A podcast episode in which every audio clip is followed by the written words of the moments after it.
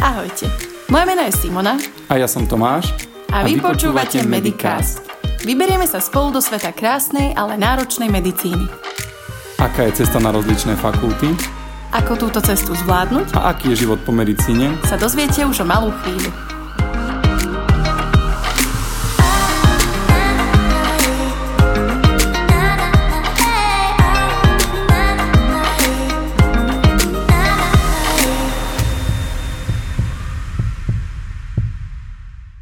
Dnešnom dieli sa budeme rozprávať s Myškou. Myška je štvrtáčka na lekárskej fakulte v Martine. Prečo svoj biely pláž oblieka aj v materskej škôlke a ako sa z Tatranských kopcov dostal až na rúžové ústavy sa dozviete čoskoro.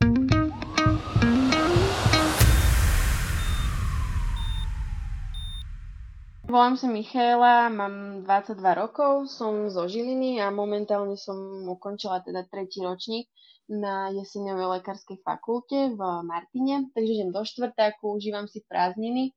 No a e, keď sa nevenujem e, medicíne, tak v podstate najradšej mám e, turistiku, lozenie po skalách, chodenie do prírody.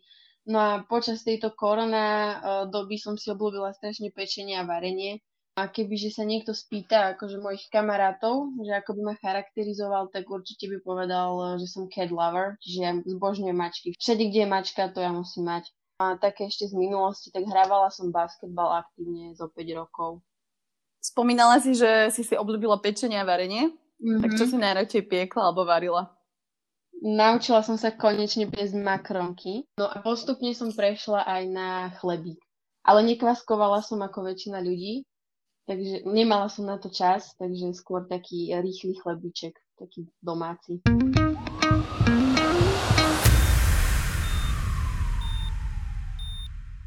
Kedy sa milovnička turistiky rozhodla, že začne študovať medicínu? Rozhodla som sa najmä počas strednej školy, ale už na základke som mala rada biológiu a chémiu. No a ocino je vlastne neurochirurg, takže som mala od malička taký, taký nejaký prehľad, že čo tá medicína obnáša, že to v podstate je iba to, že ráno človek vstane, na 7 ide do roboty, o pol štvrtej príde a potom to, eh, potom to všetko vlastne hasne ako keby pre toho lekára. Skôr som videla aj to, že sú tam povinné tie služby, ak to človek slúži pri služby. Takže to som videla vlastne, taký prvý ten impuls bol od otina. No a potom už to okolie mi vravelo, a že ty by si sa možno celkom hodila na tú medicínu, že ty si aj taká ako kvázi dobrá duša, že chceš pomáhať ostatným. No a to boli také impulzy od ostatných, že teda chcem sa tomu viac venovať, no a uvidím, či sa dostanem, či sa nedostanem. Takže na tej strednej škole som to definitívne dala tomu bodku, že idem na medicínu. Otec ťa skôr neodhovaral od medicíny ako neurochirurg? Práve, že ma neodhováral, vždy bol otvorený akože tejto otázke. Skôr ma podporoval, lebo videl, že ma to naozaj baví, že mám vzťah v, k ľuďom, že dokážem dlho počúvať ľudí a takisto ich viem usmerňovať. No a bo, akože určite tam boli také hlášky niekedy, že mm, kebyže ideš možno za hranice, by si to mala jednoduchšie, ľahšie, bola by si možno lepšie platovo hodnotená ako tu na Slovensku. Ale veľmi ma v tom naozaj podporoval, za čo mu ďakujem. A ukazoval mi naozaj tie zákutia tej medicíny, ktorý možno uchádzač, ktorý v podstate nemá, nepochádza z lekárskeho prostredia, tak nevidí a zistí to až časom počas tej školy a možno až, po, až tej praxi samotnej.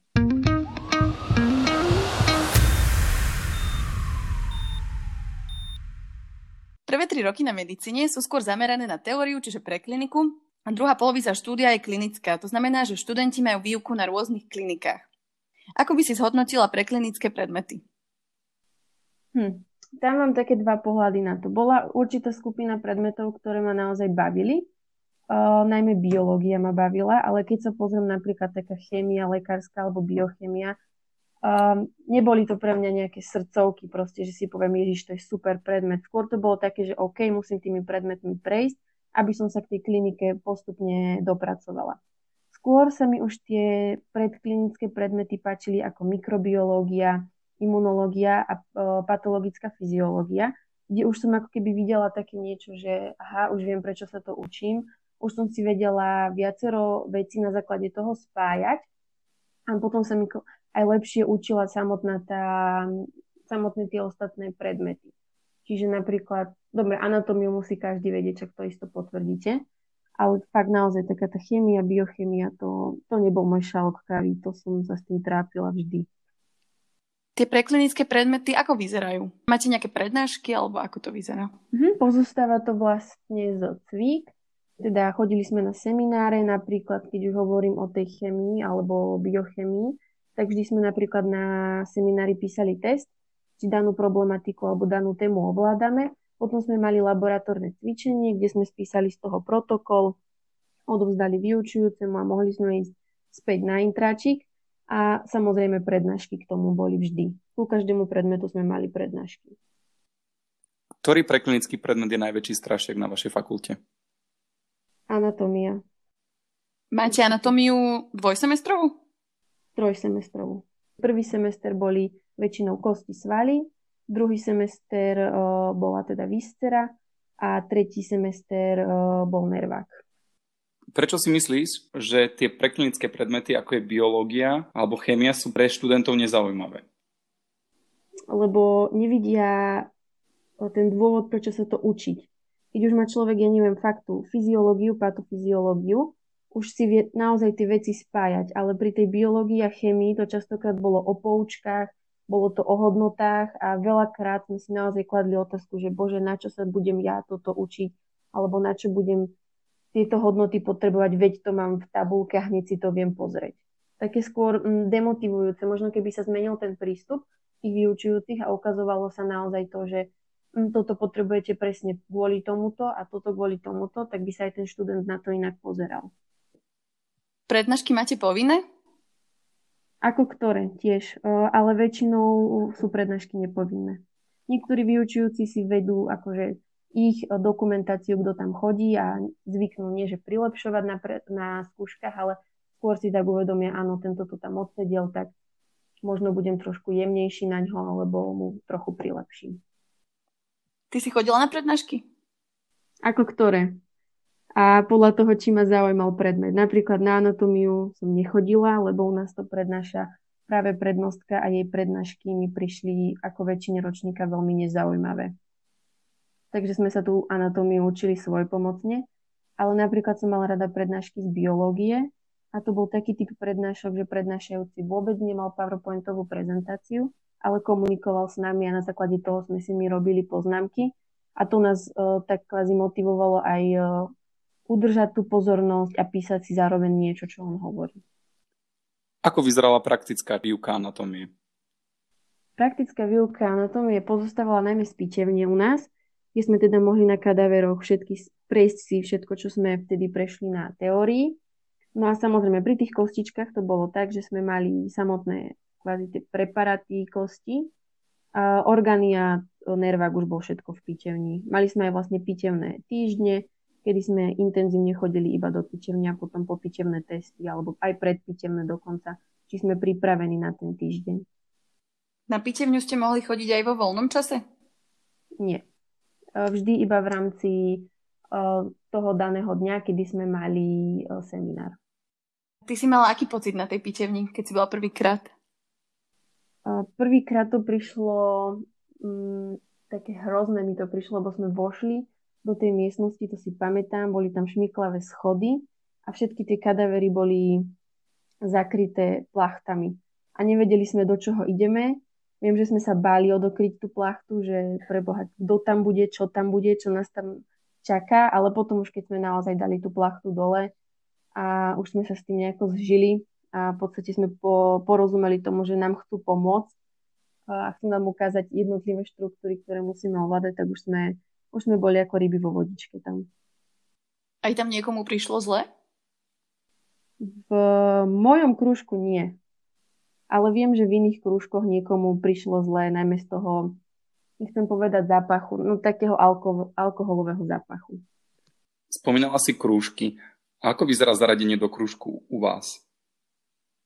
No u nás viem, že u nás v ročníku je nejakých 14 krúžkov, pričom v jednom krúžku je 8 ľudí a výuku máme spájane dvojkrúžky. Ja som napríklad v krúžku 2, čiže moja výuka po, o, je spolu s krúžkom 1. No a myslím si, že to číslo je optimálne, je nás dokopy kvázi, keď to štítam ten dvojkrúžok 16, Takže aj teraz, keď napríklad ideme do kliniky, tak uh, vieme, sa, vieme si pekne pacientov rozdeliť, že není boj o pacienta, alebo že by nás bolo veľa pri jednom pacientovi. Tento krúžok je rovnaký od prvého ročníka? Áno. Od pokiaľ samozrejme niekto nechce zmeniť krúžok, ale je to fixne dané. Vlastne sme si ho aj mohli vybrať na zapise, keď sme si zapisovali všetky údaje na začiatku septembra, vtedy v prváku. Myslím, tak nám dali aj papier, že sa môžete zapísať do krúžkov. Niekto chcel ísť s nejakým kamarátom, že sa pozná, tak sa mohli zapísať do toho jedného krúžku.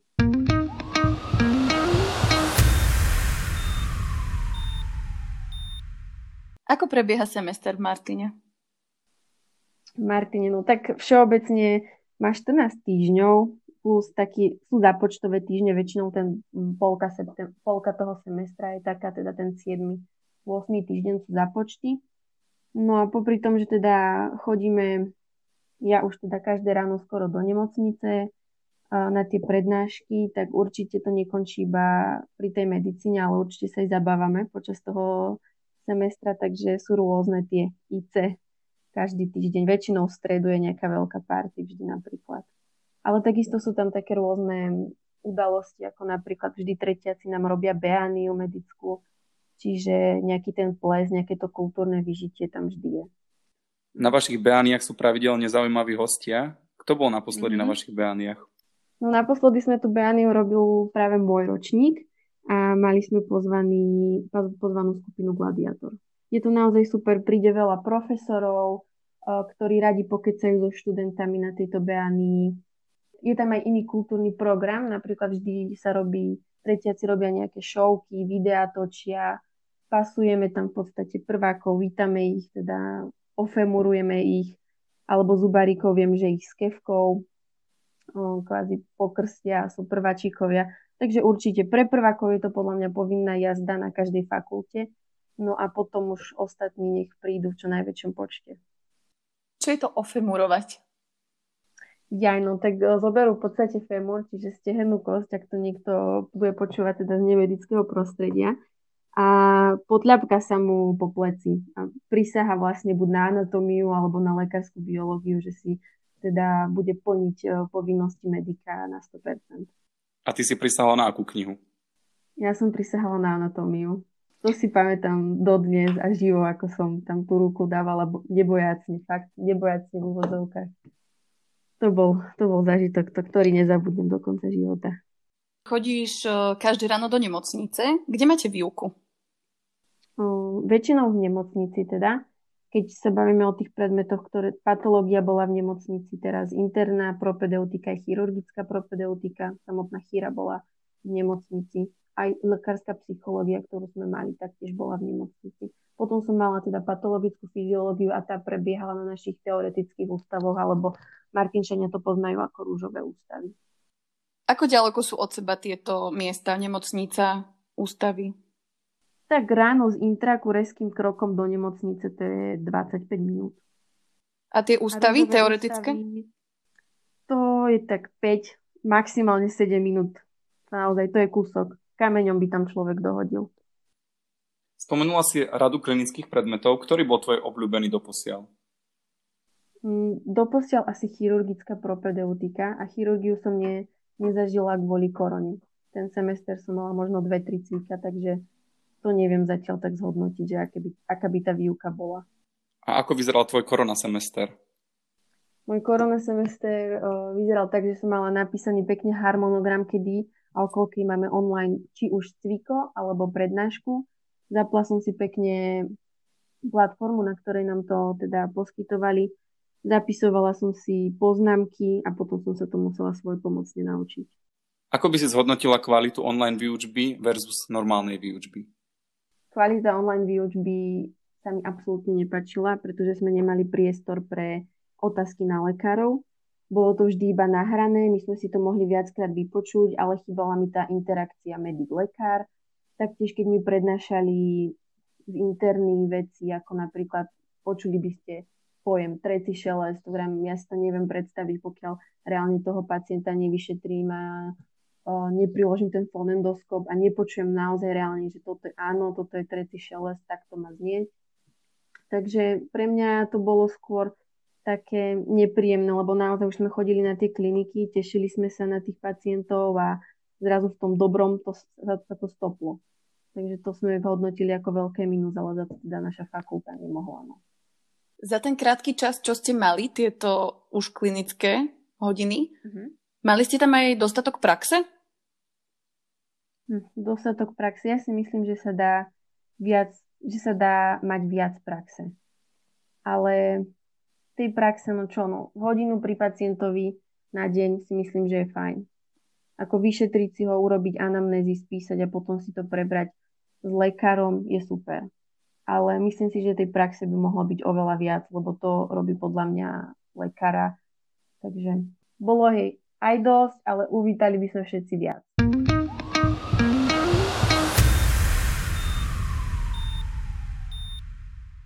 Okrem povinnej praxe počas vyučovania je povinná prax aj v rámci letných stáží. Aké praxe si už mala počas leta? Tretieku máme teda v Martine nepovinnú prax, čiže je to moja iba dobrovoľná, čiže ja som tento, toto leto nemala prax, ale mala som minulý rok prax, to bola taká kvázi ošetrovateľská prax, kedy som ju vykonávala vlastne v Žiline na neurochirurgii a bolo to super, lebo som sa naučila, mm, ako komunikovať s pacientom, ako ho ošetrovať, Sestričky sa mi veľmi venovali, no a potom za odmenu som mohla chodiť aj na operačné sály a pozorovať samotné operácie. Takže za mňa hodnotím moju jedinú prax veľmi dobre. Ako sa taká prax vybavuje? Mm, napíše sa v podstate, ja som písala list, o, myslím si, že to bola komunikácia zo štúd, také no, v Žiline do nemocnice. Napísala som tam presne, by som chcela praxovať, no a už som čakala iba na odpoveď, ktorá bola kladná, kde mi vyhoveli vo všetkom takže nebol problém si tú prax vybaviť. V rámci ošetrovateľskej praxe sa ti viac venujú zrejme sestričky. Robila si niečo aj prakticky? Áno, určite chodila som e, píchať kanilky, odoberala som krv, taktiež intramuskulárky som píchala, tlak som merala, vyberala som napríklad štychy, aj svorky, takže bolo toho tam viac. Pripravovala som infúzne roztoky, takže ja si myslím, že takéto, taká tá starostlivosť o pacienta z mojej strany bola splnená. Dávali ti to sami robiť, alebo si sa musela nejak pýtať? No vzhľadom na to, že na tom oddelení robí môj ocino, tak si myslím, že, ma, že mi to dávali sami robiť. Neviem, ako by to dávali robiť inému, či by ho do toho hnali, alebo by on musel prejaviť nejakú aktivitu. Ale teda pokiaľ som ja tie dva týždne bola na tom oddelení, tak som sa do ničoho nemusela tlačiť, dávali mi to automaticky. A takisto aj tým dvom medikom, ktorí tam boli so mňou, to dávali automaticky. Takže si myslím, že na tom oddelení to ide naozaj tak, že proste prišiel si na prax, tak ideš robiť. Odporúčala by si mladším medikom prax na tomto pracovisku? Ja si myslím, že áno, bolo to fajn, bol tam super kolektív, či už sestierský alebo lekársky. Zaujímavé prípady, zaujímaví pacienti, takže za mňa áno. Aké zaujímavé prípady si videla? Videla som subdurálne, epidurálne krvácanie, potom som videla stabilizáciu krčných stavcov, aj lumbálnych, takže ja som videla zaujímavé operácie.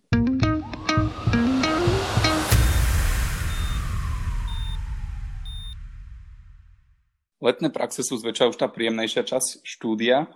A to sa ale o skúškom určite povedať nedá. Akú si mala poslednú skúšku?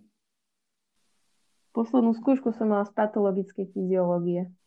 Ako dopadla? Ktorú som mala dokonca, dopadla výborne, takže spravené a musela som ešte dokonca prísť aj do Martina, takže sme ju mali prezenčne. Teraz počas korony ste mali koľko skúšok? To bolo teda to letné skúškové. Moje letné skúškové pozostávalo z troch skúšok. To bola patologická anatómia, interná propedeutika, patologická fyziológia. Z toho dve nám kvázi upravili formu skúšania. Tú patológiu som mala spolu s internou formou testu a patologickú fyziológiu, keďže tá situácia ohľadom korony bola priaznivá, tak sme prichádzali prezenčne do Martina na skúšku. Samozrejme sme dodržiavali všetky hygienické nariadenia. Ako vyzerali online skúšky? Pozostávali formou testu, takže iba som sa prihlásila na portál, hodilo mi to test, pekne som videla, ako mi blíka časomiera, ubúda, ubúdajú mi minúty, sekundy, každá minútka mi bola dobrá, takže bolo to zároveň také, že som si povedala, že asi radšej by som ústne odpovedala. lebo je predsa pri tom teste niekedy tá otázka nie je jasná niekomu a stačí sa naozaj spýtať toho lekára a on vám povie, že neuvažujte týmto smerom, skôr uvažujte tým druhým smerom. A práve tá spätná väzba od tej druhej strany mi chýbala. Samozrejme, človek sa ešte aj bal, že vypadne mi internet a čo potom. Patológia a patofyziológia sú na medicíne jedný z najťažších skúšok. Je to v Martine strašiak, tento tretí ročník? Najmä tá patologická anatómia si myslím, že je strašiak, lebo nás vyučuje profesor Planck, ktorý je v podstate uznávaný na Slovensku, takže ho bereme s veľmi, veľmi s rešpektom. Ale samotná výuka bola výborná. Naozaj ľutujem, že sme ten letný semester nemohli mať taký ako zimný, lebo by nám to určite viac pomohlo k lepšej príprave na skúšku. Ako vyzerá tvoj bežný deň počas skúškového obdobia? Úplne presne viem ako. Ja stávam ráno, skoro ráno, pretože ja nie som nočný človek, mne sa zle učí v noci, takže ja si radšej ráno privstanem a od rána do večera ťahám. Viem, že som ťahala na tú anatómiu od nejakej 7. do 10. večera. Bez prestávkov jedine na jedlo, na nejaký obed. A aj to som rýchlo do seba nahádzala a od rána do večera som sedela na stoličke. A v knihách potopená. Máš niečo, čo ti pomáha pri učení? Určite, keď dám napríklad mobil do inej izby, alebo si odinštalujem sociálne siete, lebo nestrácam zbytočne čas, neprokrastinujem na nich a sústredím sa iba na učenie. A potom si vždy robím taký harmonogram učenia, že na presne daný deň si napíšem, ktoré otázky potrebujem prejsť a dávam si vždy k ním fajočky, že splnené. A to je taká moja motivácia, že už mi tých otázok ubúda. Stíhaš plniť tento harmonogram? Ako kedy. Úprimne poviem, ako kedy. Nevždy vydá. Nevždy je energie, chutí a času. Keď nevydá, nie je to skôr demotivačné? Aj je, aj nie je, lebo naozaj je toho niekedy veľa, alebo a do, snažím sa to potom dohnať ten druhý deň samozrejme. A niekedy bohužiaľ potiahnem aj po tej mojej desiatej a učím sa naozaj dlho do noci, keď nerada. Lebo naozaj ja cez tú noc, mne, mne to proste nemyslí a do mojej hlavy sa to nedostane to učivo naozaj. To už mám odskúšané. Od rána do večera sa každý deň ťahať nedá. Máš aj nejaké spôsoby na odreagovanie? Určite. Nebývam priamo v Žiline, nebývam na dedine, takže vybehnem na kopec, pustím si hudbu a trošku sa odreagujem, odventilujem alebo sa porozprávam iba so súrodencom. Aj to naozaj vie pomôcť. A potom opäť sadám ku knihám a idem znova.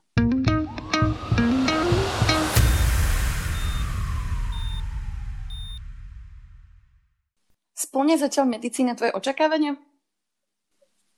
No to je ťažká otázka, pretože chodím na ňu iba 3 roky. Splnila očakávania hlavne v tom, že študujem to, čo ma baví, to, čo chcem robiť uh, vo svojom živote.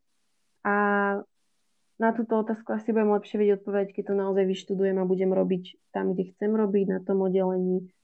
Takže kvázi v podstate môžem povedať, že zatiaľ splňa moje očakávania.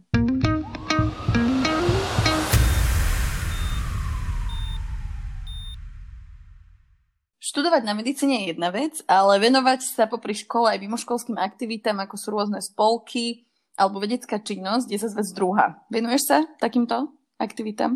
Áno, o, som aktívny člen Martinského klubu medikov a konkrétne som vlastne v takej tej našej sekcii alebo klube verejné zdravie, kde chodím prednášať na školy prvú pomoc alebo som ešte potom v skupinke Teddy Bear Hospital, kde chodíme za detičkami do materských škôlok väčšinou a teda liečia mackou, pričom my sme oblečení v bielom a snažíme sa teda zbaviť ich nejakú fóbiu z toho bieleho plášťa.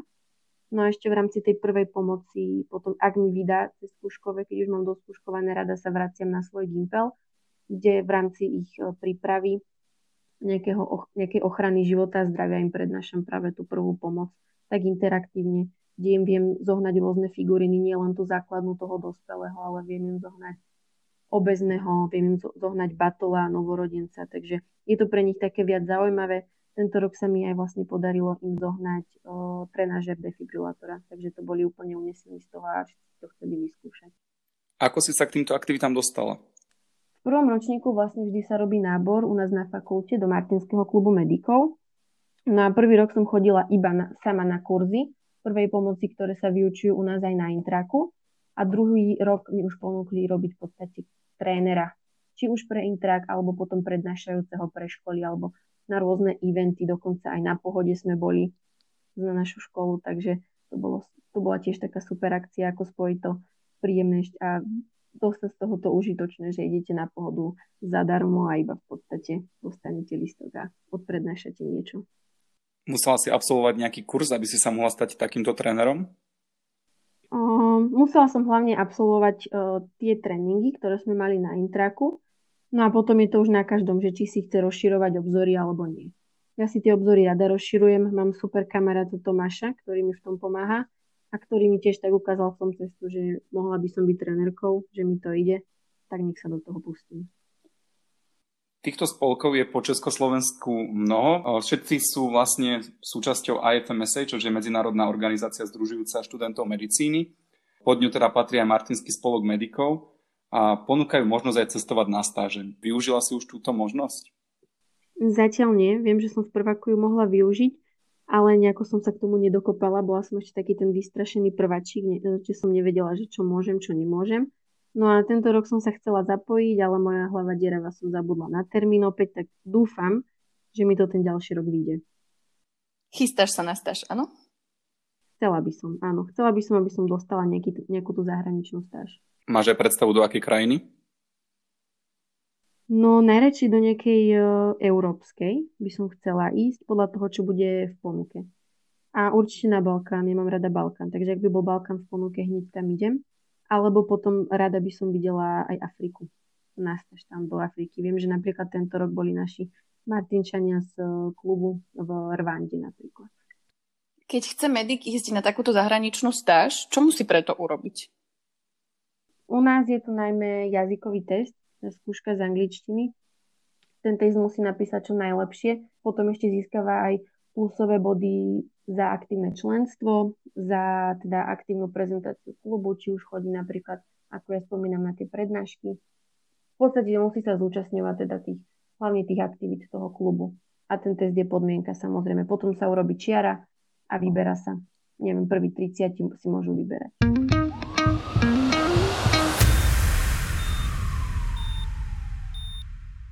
Ako je to s ubytovaním v Martine? Máme intrak, máme dokonca dva intraky. Jeden je veľký intrak a potom druhý je taký malý. Ten menší sa dáva väčšinou tak šiestakom, lebo je tam oveľa väčší kľud.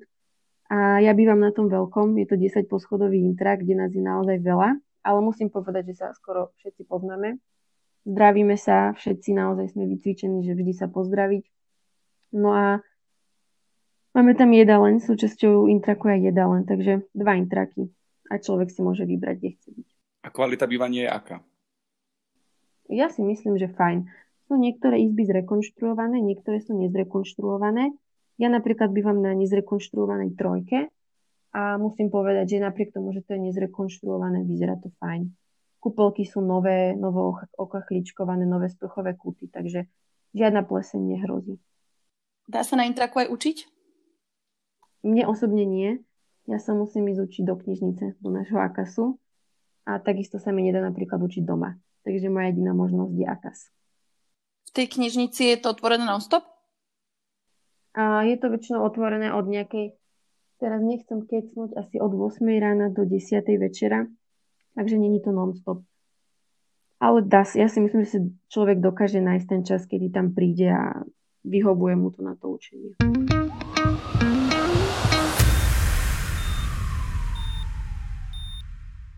Po náročnom učení sa treba ísť najesť. Prezradíš nám tvoje najobľúbenejšie miesto v Martine? Vietnamské bistro ňabe. To je, to je moja, moja obľúbená reštika, kde super varia, takže ak niekedy pôjdete do Martina, odporúčam. Máte tam aj jedaleň? Koľko stojí obed v jedálni? Uh, no to neviem, lebo ja som taký typ, že ja si radšej varím, alebo sa idem nájsť do mesta, takže myslím si, že euro, euro 20 možno. Keď už sa rozprávame o cenách, tak koľko stojí ubytovanie na internáte? Pre mňa je to 49,50 na mesiac trojložková nezrekonštruovaná izba.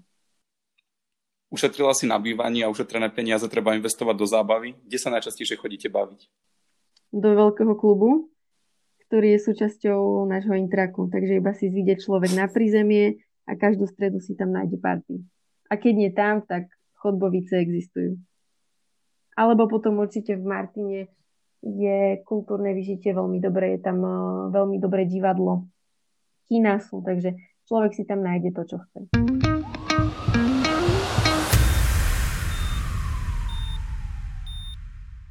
Už vieš, akému odboru by si sa chcela venovať? Viem, že by som chcela ísť chirurgickým oborom, ale skôr takým menším, ako napríklad očné alebo orolo. Týmto smerom, aby som si mohla potom nejakej tej dobe nedohľadnej otvoriť možno aj ambulanciu, ak sa mi pošťastí. Čím ťa tieto obory oslovili? Mm, že, to je, že sú to hlavne také tie chirurgické obory pre ženu, že to nie je klasická tá brušná chýra, hrudná alebo nejaká tá neurochirurgia, kde sa vyžaduje aj nejaká sila. To už nehovoria o nejakej traumatológii, keď sa naprávajú kosti. Že na to viem, že v podstate silovo nemám. A tá chirurgia, no baví ma rezať, no asi každého chirurga baví rezať, takže preto som sa rozhodla, že takéto očné alebo orelo.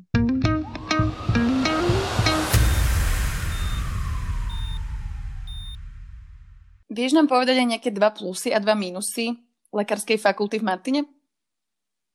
Čo k tomu povedať? Hlavné plusy sú podľa mňa tým, že sme malá fakulta, sa všetci poznáme a naozaj je to tam také rodinné súžitie aj na tom intraku, aj na tej fakulte. Potom pre milovníkov prírody. Príroda je všade okolo. Takže to je určite o, veľké plus. No a veľmi si pomáhame. Naozaj ročník, čo ročníku vždy odovzdáva nejaké nové informácie, nové rady. A čo sa týka mínusov, to už je práve tá spomínaná prax, že by jej mohlo byť naozaj viac. Ale iný mínus by som asi nenašla. Alebo mi nenapadá zatiaľ. Čo by si odkázala ľuďom, ktorí uvažujú o štúdiu v Martine? Že im držím palce, nech majú pevné nervy pri učení na príjmačkách, nech si idú za tým, čo chcú, čo ich baví a keď ich baví medicína, nech idú do toho. A keď sa aj náhodou nedostanú na prvý krát, nech to skúsia ešte aspoň raz o rok. A ono to isto vyjde. Miška, ďakujeme krásne za rozhovor a prajeme veľa úspechov počas ďalšieho štúdia a dúfam, že sa budeme počuť možno čoskoro, keď už budeš hotová pani doktorka a povieš nám nejaké ďalšie novinky z tvojho života. Ďakujeme pekne a ahoj. Ďakujem, čaute. Ahoj.